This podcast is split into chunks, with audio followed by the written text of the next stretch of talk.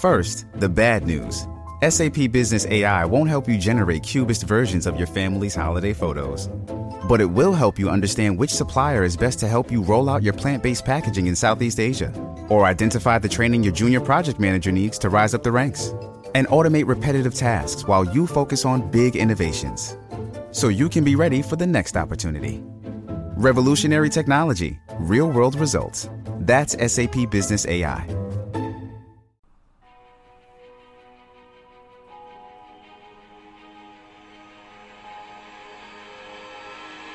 This is Rodney Jay, and you are listening to the Millennial Mustard Seed Podcast. In tonight's episode, we will be interviewing a family member of mine, my eldest sister, about supernatural encounters she's had throughout her whole entire life. I believe the veil is thinning in the spiritual world, and we're going to see more and more things come to pass that will make you think different about the world that we live in. In this day and age, it is time for us as a people to start talking, to start praying, and to start being good to each other as neighbors and citizens of the world. I believe Jesus is going to return soon. There's not much time left. Buckle your seatbelt. This episode is one for the records.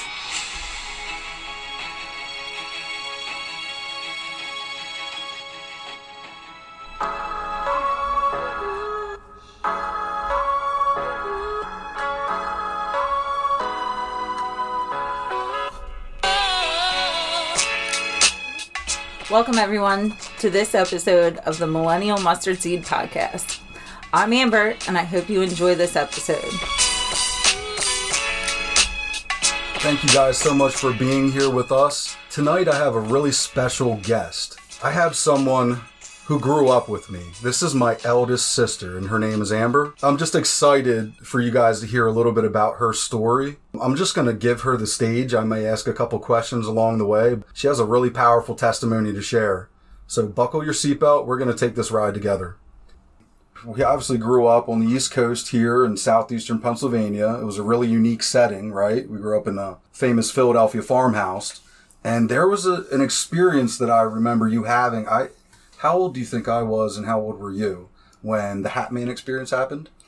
Well, I'd have to say I was probably no older than six years old. But yeah, I mean, and it's something that, you know, I still remember like it was yesterday because it was first experience outside of this this world that we have here. It was quite supernatural and quite confusing to me at that young of an age. And just just paint the picture for us a little bit here. Okay, so like Rodney said, we grew up in a historical home. It was finished in 1803. It actually had a timestamp on the outside of the building. And, you know, not that it was, I hate to use the word haunted because I don't believe that that home was haunted in, in like a bad way. Um, but there was definitely some things that were outside of our realm of, you know, just being able to, to look, you know, at people. There were, there were some spiritual things that were living with us. And I say that, and I can say that because, like I said, at the age of five or six years old, I was playing in our living room. And, you know, as I always did, I was a happy kid, just kind of running around. Um, it was a fun house to explore. There were kind of some, you know, little doorways with stairs that went to nowhere and some, um, extra stuff that you wouldn't find in a normal home built today. Um, no, I hate to interrupt you, but th- there was a uh, was it a fifth floor that was a studio at one point in time, and it burnt down somewhere along the way. Like that's the studio where the famous artist did the Battle of Gettysburg. Am I remembering that correctly? Yes. So Peter Rothermel was a famous artist. He painted the Battle of Gettysburg. He called the home Grassmere. It was Grassmere. his vacation home for quite some time. And then him and his wife actually ended up moving there and dying there. And, uh, you know, I didn't learn these things until I was older and found them a historical book of Royersford and Limerick, that area that we grew up in. So basically, it was the history of those areas and there was photos of our home back in the 1800s. There was photos of him, but I want to get to that in just a minute. So basically, um, you know, I was playing as I normally did and I left the living room, which I went through the kitchen into our hallway and there was a set of steps that it was steps and then a platform and then a few more steps and a platform and a few more steps and that took you to the um, upstairs hallway so i had made it to the first platform um, went to walk up the second platform and looked up and there was a man that looked like a person he just wasn't he didn't look touchable he didn't look like a like he was here in this dimension. Um, he was very dusty looking. He had a very straight, very almost um, militant face. He had a top hat on. He was dressed in all black and he was just very tall. He was looking down at me. And I mean, it scared the daylights out of me. So I didn't make it up any more steps. I ran down the steps. yeah, I'm out here. See ya. um, crying, you know, and I ran Yeah. right to my parents and told them what I'd seen. And, you know, it, it was, they kind of knew that there was some stuff that went on in that house. So, you know, they didn't make a big deal of it and just kind of went about our lives. But this book that I was talking about or referencing actually came out when I was about 10 years later, when I was about 15 years old. You know, I, I had that experience and of course it was kind of always with me. I had certain dreams there and just certain things that happened over the years. But, um, when I got this book in my hands and I opened it up to look at our home from back in the 1800s and these photos, I, you know, saw our house back then and it was amazing to see with the fourth floor on it. And then I turned the page and dropped the book, fell to my knees, started crying because it hit me like a ton of bricks. That was the man I saw at the top of the steps. And that was a picture of Mr. Rothermel sitting in the house. Yeah. Okay. So the book, if I remember correctly, is Montgomery County Historical Society, 1776 to present. It's a green book that you can get issued um, from like the either the historical society or one of the libraries. Um, but we did have a copy of that book, and I, I very much so remember going through it as well. Yeah. Now, what what did you feel when you seen this this entity or this figure? Was did you get filled with fear? Like it just dropped the emotions out of you? Did you feel like um, the atmosphere shifted and I need to leave, or like what? No, was it the- just um it it was like that closure, I guess, because as a kid I didn't I felt fear because I didn't know this man that was in our house and I knew he looked different. He wasn't, you know, fully here. But, you know, yes, it was scary. But years and years later to see that that was that closure, but it kind of hit me like a ton of bricks because at that point that's when I realized that, you know, there this spiritual world outside of here, you know, all around us really exists. Um, so that, you know, kind of put the stamp on that for me. Did you feel like that was the closure of there is a spiritual world going on? Yes. Help me and the audience understand kind of how you got to be the Amber you are today. Well, I mean, I think back then it was always kind of used as like a joke when we had friends over, like, haha, you know, there's things in our house, you know, and mm-hmm. people would feel things and it would be like, yeah, well, check this out. This is the guy that I saw when I was five years old at the top of our steps. And, you know, it wasn't necessarily used for more than getting a, a laugh out of things or, you know, putting a little scare in somebody or whatever the case may be. Um, and, you know, but it did solidify the fact that, you know, there was something more to this world than, than what I can see with my, with my bare eyes. And, you know, I'd always felt things and I could definitely, um, feel energies and, you know, feel intentions of people just by being near them and, you know, things that you don't understand when you're young. You know, you have Sure. to have those experiences. So it was kind of my first experience, but it was one experience added to many that have created the, you know, the views and the, the person that I am today and where I stand spiritually and how aware I am of, you know, this supernatural world among us. I, there's a lot of people that's going to re- relate. I mean, a lot of people have this internal mechanism, right? Our sixth sense, or some people say your gut or your instinct. Um, there's many different names for, I believe, what people are referring to as that same like tugging or um, that just different worldly alarm that can go off. Mm-hmm. More and more people, honestly, are coming forth and sharing stories. It's almost like 10, 20 years ago. you know, when I was a young guy, it was like you joked about it, like you said, with kids and friends, like everybody joked about it. Yeah. And campfire stories, right? And Absolutely. you were a weirdo if like you had a UFO experience or like a ghost experience. You were like that creepy kid, you know. It was like, but now, like I feel like the whole rest of the world has played catch up with a lot of people's realities. You being one of those people who've, who've had supernatural experiences before you had the understanding. Like you didn't read a book that creeped you out and then seen something, or like you're just playing and running through the house, and then boom, you know, there's this Absolutely. experience. So Well, and I think that, you know, God's moving heavy right now just in our land. So I think a lot of it's almost being forced in a sense. You know, we kind of have to um to come to terms with something at this point, you know.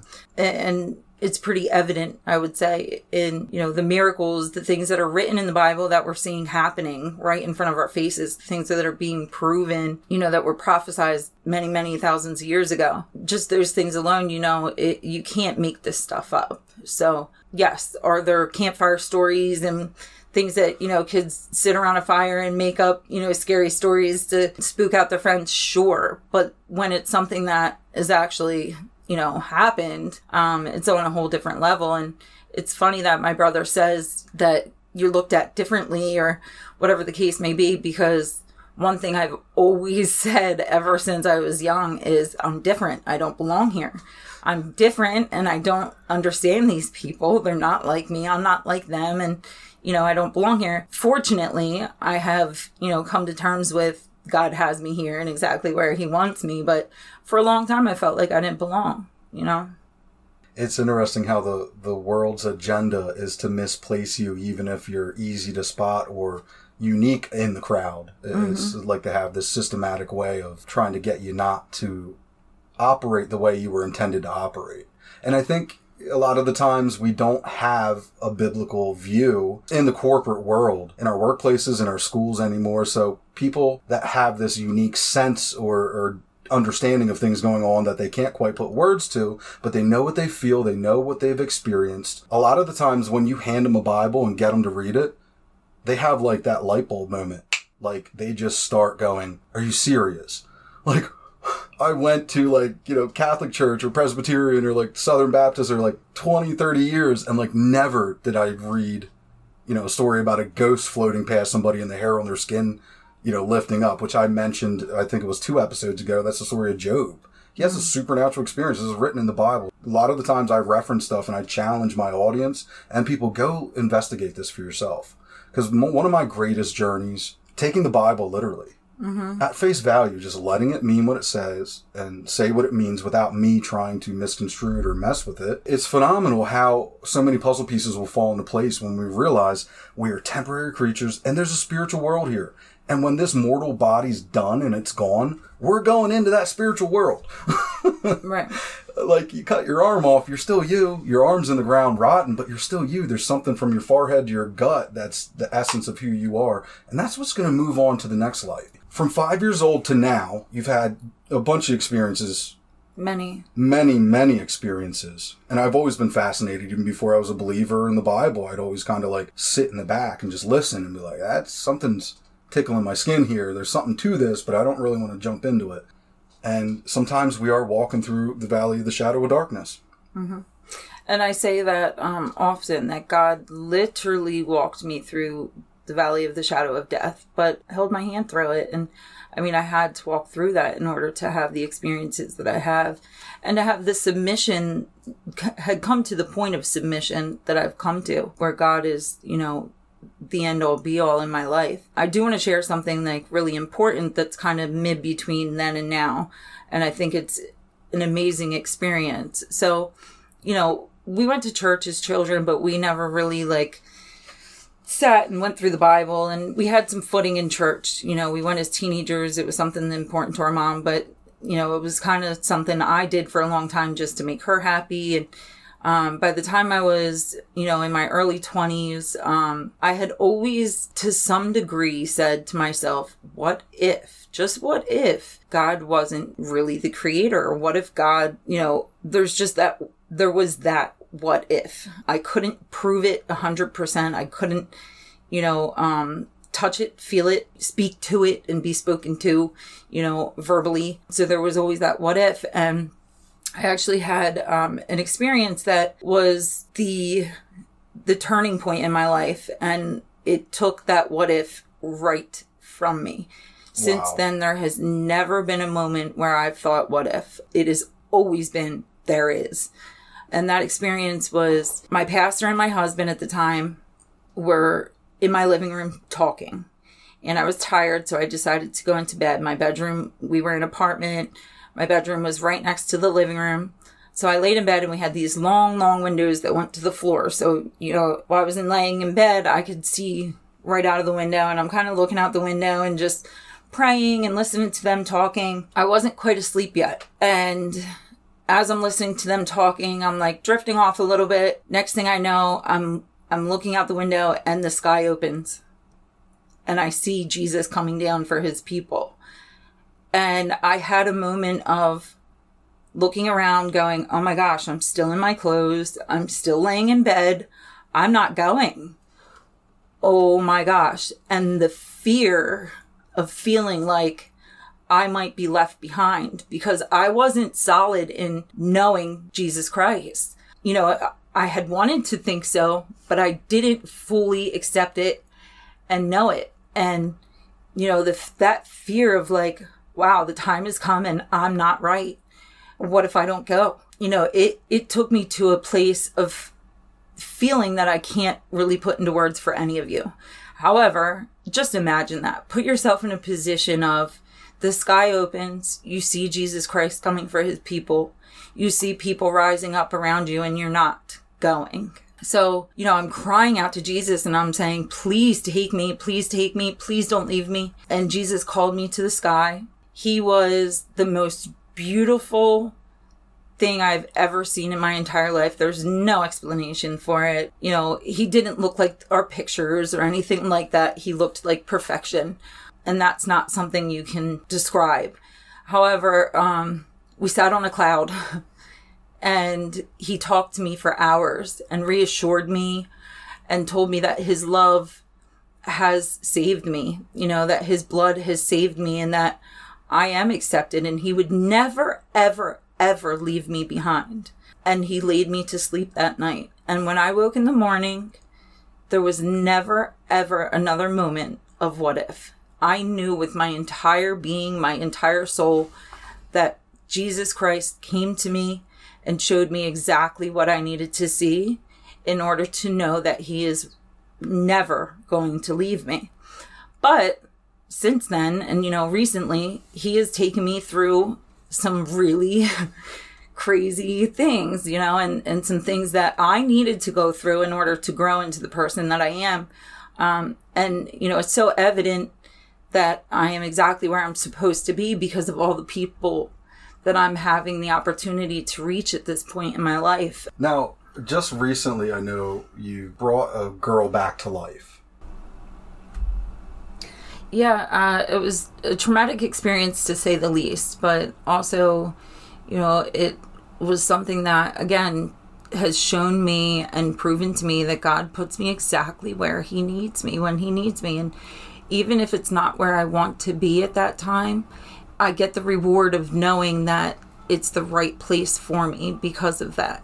So, uh, yes, I found someone that um, she was ice cold and blue and um, you know the paramedics were called but until they got there uh, she needed cpr and mouth to mouth someone to breathe for her fortunately my first job was a lifeguard at 14 years old i'm 36 now and um, so you know it's been a long time since i've been certified but I'll tell you what, uh, there was no thought process whatsoever. I was on top of this woman, you know, giving her chest compressions and, and breathing for her until the paramedics got there. And, and fortunately, her life is is saved and she's still with us. So And that's why a piece of paper doesn't determine if you're like, I don't have a certification. I haven't had one in, you know, 15 years, Right. but sorry, can't help you. And it's like, no, like instinct, like save somebody. So that's, that's actually a crazy cool story. And that just happened a couple weeks ago.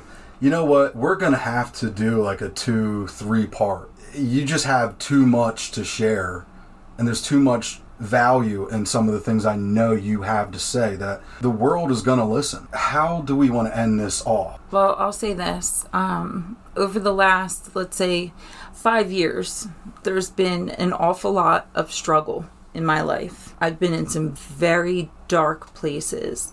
And, you know, to the point where I had to start questioning am I going to lose, you know, that that light within myself. And um, you know,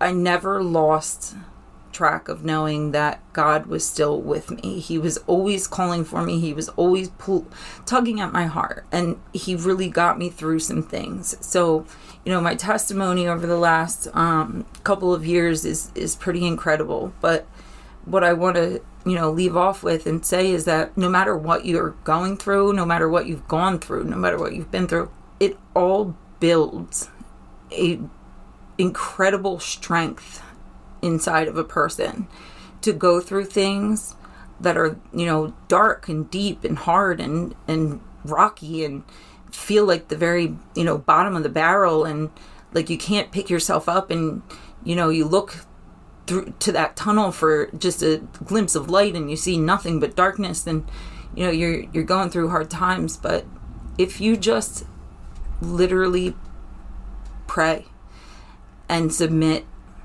and just keep pushing forward, God will bring you through it and you will 100% come out on the other end and be able to look back so strong and say, wow, I'm so glad I went through these hard times because they've literally done nothing but build strength and build character and build faith in my life. And every single thing that I've been through has been 100% worth it. There's nothing at this point, as hard as things have been, that I would take back because I know that there's so much, there's huge plans that God has in my life. And He's just auto tuning me right now and getting me ready and prepared for things that are bigger.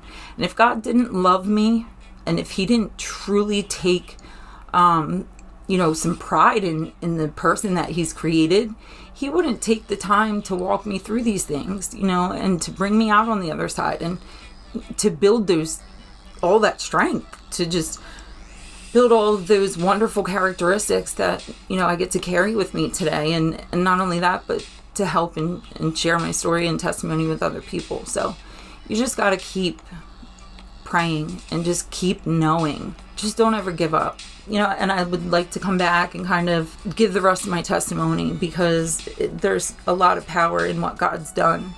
Um, and it's very evident. And, you know, every day that goes by, He's doing more. So. It's much too often that our peace can become disturbed by misunderstandings. We can have misunderstandings with our significant others or at our work, in our families, and even in with an uncommon neighbor. Yet, it is when we make things about us that shouldn't concern us, it becomes a terrible burden.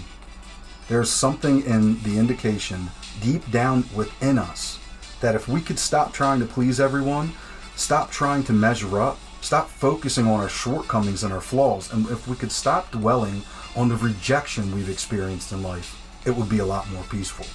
There are not many who wouldn't give anything to have a peace filled life. And this can be possible if we only focus a little less on ourselves and more on God. Our burdens, He'll take for us. He offers that. You'll feel so much lighter. Yet the challenge of knowing how to reclaim God's peace starts at you. God requires you to shift your focus off your own affairs, your own intellect, your own personal agenda, and onto Him. This is a lot easier said than done but it is a worthy sacrifice. Thank you guys so much for being here with the Millennial Mustard Seed Podcast. This is Rodney. This is Amber. God bless America and have a good night.